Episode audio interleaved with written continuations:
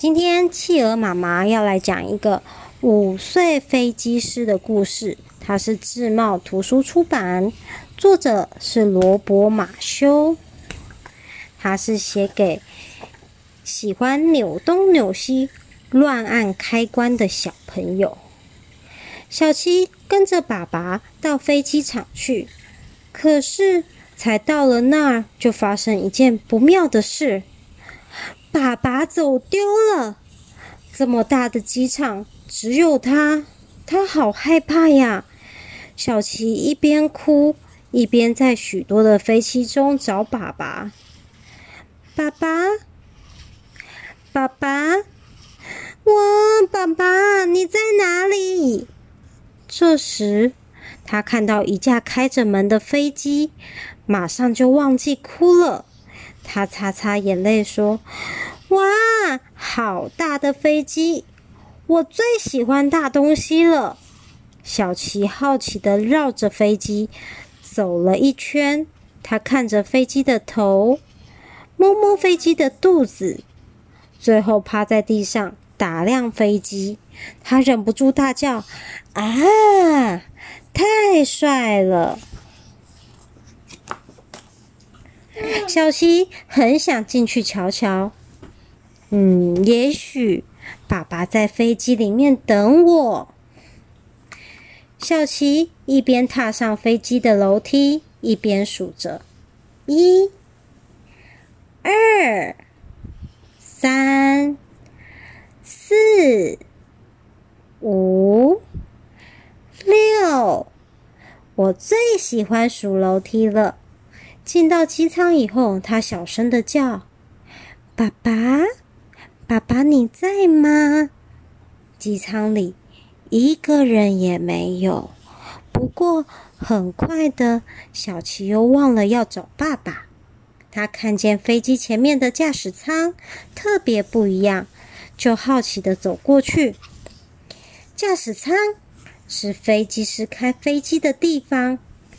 哇，那有两张大椅子，椅子前面的仪表板上装着各种各样的按钮。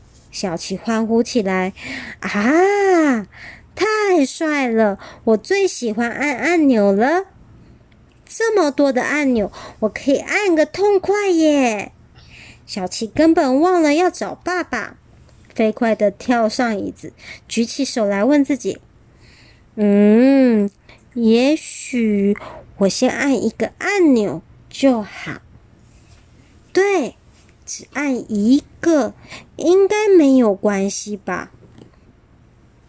小琪选中一个红色的大按钮，用力按下去，马上有个声音在后面响起来。嗯，小琪吓了一大跳，赶紧回头看一下。原来是飞机门关起来了，他拍拍胸口，安慰自己说：“哦，啊，只是关门的声音。我想，我再多按一个也不会有事。对，只要再按一个就好。”于是他按下一个黄色的钮，噔，立刻电灯全亮起来了。小琪高兴的大叫：“哇，帅呀！这样看东西清楚多了。”他越来越有信心。瞧，到现在一点事也没有。我再按一个，一定也不会有问题。这一次，他按下绿色的按钮，有个“噗”的声音响起来了。小琪并不知道这是飞机要起飞的声音，他高兴地叫着，继续按下所有的按钮。飞机竟然开始转向跑道，嗯，慢慢地飞上空中了，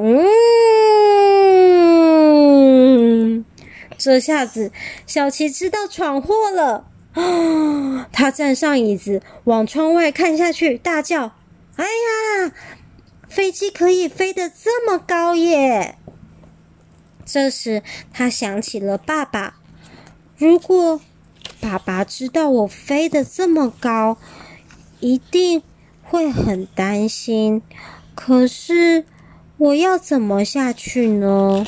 他赶紧再按下一个黑色的钮，立刻听到一阵大吼：“你偷开飞机的人，你是谁？赶快把飞机开回来！”小琪吓了一跳，看来看去才发现是地面上的人从无线电话机传来的声音。听到有人对他说话，小琪很高兴，赶紧回答。我我叫小琪，今年五岁。我不知道该怎么办才能把飞机开回地上。哦，天哪，真糟糕！小琪，小琪，你听好，照我的话去做，好好不好？小琪乖乖的回答：“好。”无线电话机里的声音才放心了一些。哦。好乖，好乖！看到你前面那个弯弯的方向盘了吗？看到了。那个声音叫着小琪：“好好，把它慢慢的往左边转。”小琪照着画作，把方向盘往左边转。咻！飞机拐了一个大弯。呼啸着往飞机场的方向飞回来，天上的鸟儿啪嗒啪嗒啪嗒啪嗒啪嗒，都吓得四处飞散。那个声音喘了一大口气，带着一点兴奋的语气说：“哦，很好，很好，你做得很好。现在按下白色的钮，把轮子放下来。”小琪听话的把轮子放下来，砰！可是轮子撞上跑道啦。咚咚咚咚，飞机又跳了起来。接着，飞机的翅膀斜斜的擦过跑道，哧嚓哧哧嚓，飞机的翅膀起火了。最后，飞机好像表演特技一样，在跑道上翻了一个大筋斗，最后重重的摔在地上，砰！等到小琪回过神来，发现他扶着断掉的方向盘，坐在地上，身上穿着衣服又破又黑，旁边全是一块一块的飞机碎片。机场上有好多人，有消防车，有警车，有救护车，全都吵吵闹闹的跑向他跑过来。跑在最前面的是小琪的爸爸。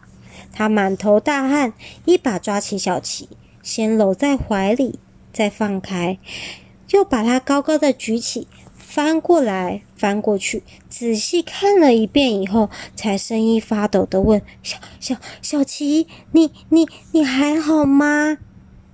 小琪摊开两手，笑着回答：“还好。”爸爸不相信。看着变成碎片的飞机，又看看小琪，仍然发着抖，说：“可可是，小琪的掉掉了。”嗯，小琪的鞋子飞走了。爸爸站着抖着说：“可可可是，飞机看起来不太好，你把爸爸吓坏了。”小琪转着眼珠回答。嗯，我知道是我太不小心了。爸爸又搂住他，抱着他，认真的说：“小琪，你要答应我，以后再也再也不要去摸飞机了。”小琪说：“好，爸爸，我答应你。”爸爸把小琪举到面前，瞪着他问：“真的吗？”小琪点点头，大声的回答：“真的。”真的，真的，小琪真的很久没有再碰飞机了。可是，你们知道他长大以后做了什么吗？嗯，知道吗？坐飞机。哦，是，他没有做老师，也没有做秘书，没有做歌星，更没有做护士。他认真学习，学习怎样开飞机。现在她可是一位很棒的女飞机师哦。嗯，小琪好棒，对不对？那企鹅妈妈故事讲完了。小琪喜欢当做飞机师，所以她很认真学习，才做了飞机师，很棒，对吧？晚安。嗯